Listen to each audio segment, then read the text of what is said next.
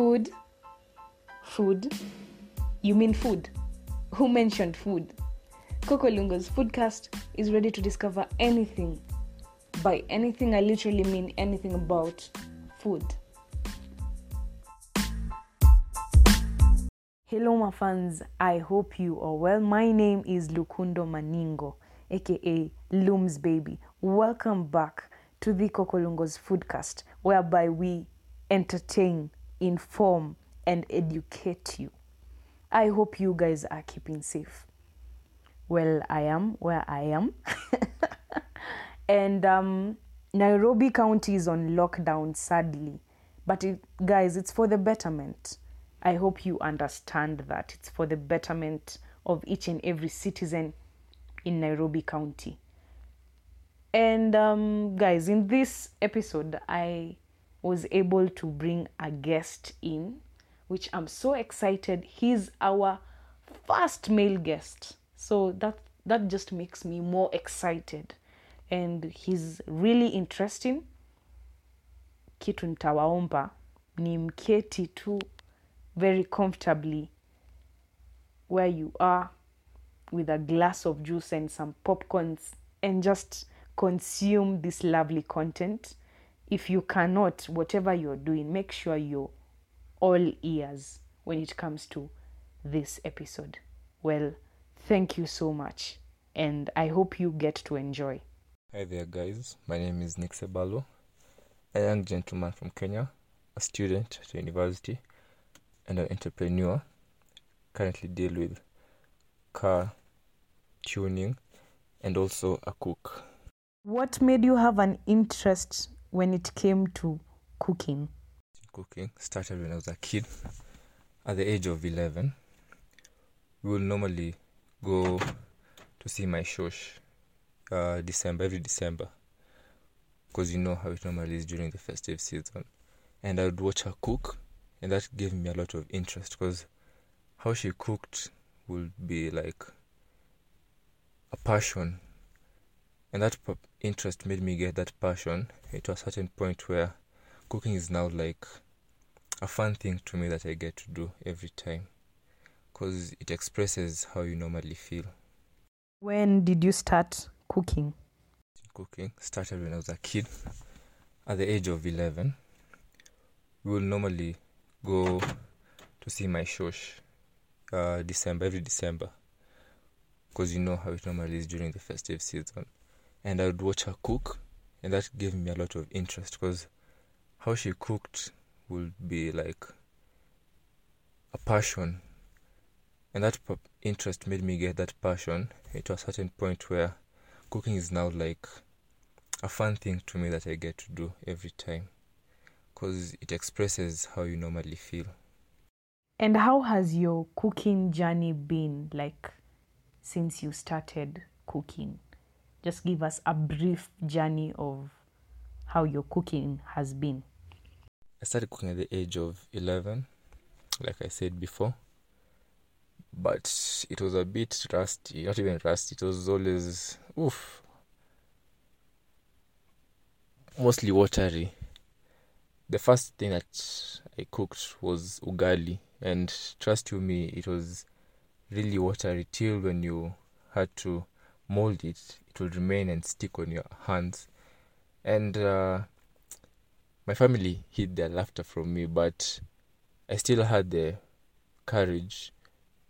The next day, when I was alone in the house at around lunchtime, cooked the same thing three times, burning the sufuria until one got a hole, which made my mom almost beat me. But through that, it really made me be a better cook than what I was. What are the challenges that you faced during cooking? That I faced was I was never taught how to cook. I used to just sit down, watch my sisters, watch my shosh cook, and I will do the same thing that they normally do. And other times, and also another challenge that I normally face is encouragement. I've never had the people to encourage me to cook because my shosh reached a point where she passed and I had no one to turn to. but I took what she always gave me and used it. When did your perception on male species about cooking change?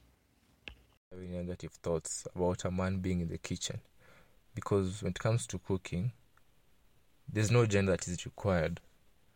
But uh, most of the time, you know, it is the past society that used to consider a man who's in the kitchen was considered weak. But hey, I'm here to tell you that is the past. We are now here in this present, we're going to the future, where a man is now able to step up in the kitchen and cook because you cannot expect a man who lives alone to be spending his entire time going to the restaurant, ordering fast foods, when he can just go to the kitchen, cook something for himself, let alone when his wife or he, when his wife becomes sick, his child becomes sick, he cooks for them. At least he knows he can do something in the house other than just to sit down, order, and just wait for food. At least he knows the struggle that was kept just to make the food better, rather than to just criticize somebody else's food. What's your advice on men who are actually into cooking, very passionate, but they are really scared? Can we call it scared or just going with the societal norms when it comes to cooking? Advice to all, both young and old men outside feel free. Don't keep yourself in a cave just because you're afraid to be judged. By the way, I was judged. I've been judged. I'm still being judged about cooking. But I take all that and use it as a positive way to influence my cooking skills. Because right now, I don't need to go to KFC and order food. I can make the exact fries, go to the store and buy chicken, make myself the chicken, and enjoy, which, by the way, is really cheap. Rather than spending, I don't know, a thousand shillings on something that you will not benefit. So, my advice to men is that don't be shy. You should take any negative thoughts, negative words, use that as a positive way to make your skill, to make your cooking skills better. Like right now, even when you go to the hospitality universities, like for example, African Nazarene, you'll find that most cooks there are actually male cooks. Compare the ratio to the ladies, actually, men are more. So you should not be ashamed of what you are because you never know. Maybe that cooking skill that you have can make you get a serious job, can make you start your own business, can make you give somebody some inspiration that you never knew could, can make you feed the hungry, anything.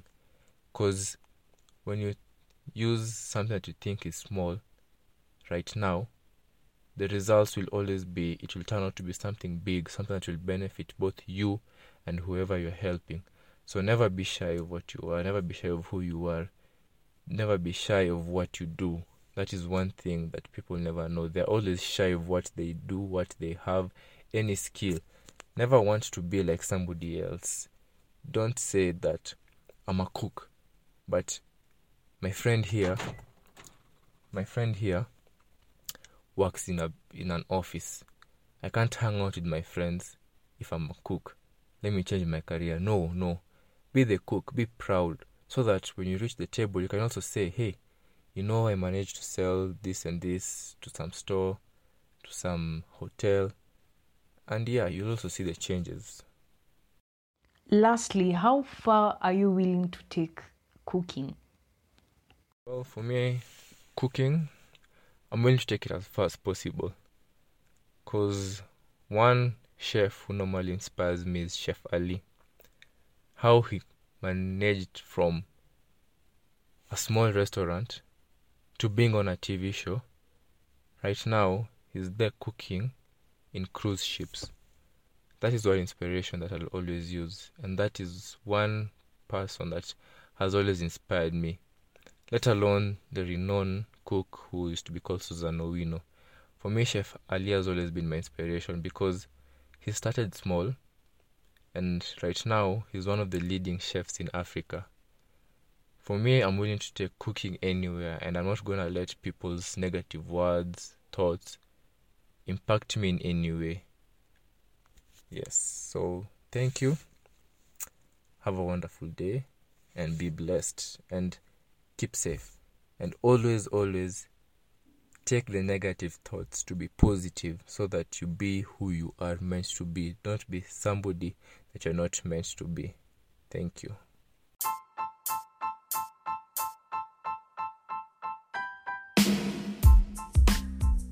And that's it for the Kokolungus Foodcast. Make sure to share this episode with your friends and family. For more updates, follow on Instagram at the underscore Kokolungus underscore foodcast. Thank you so much.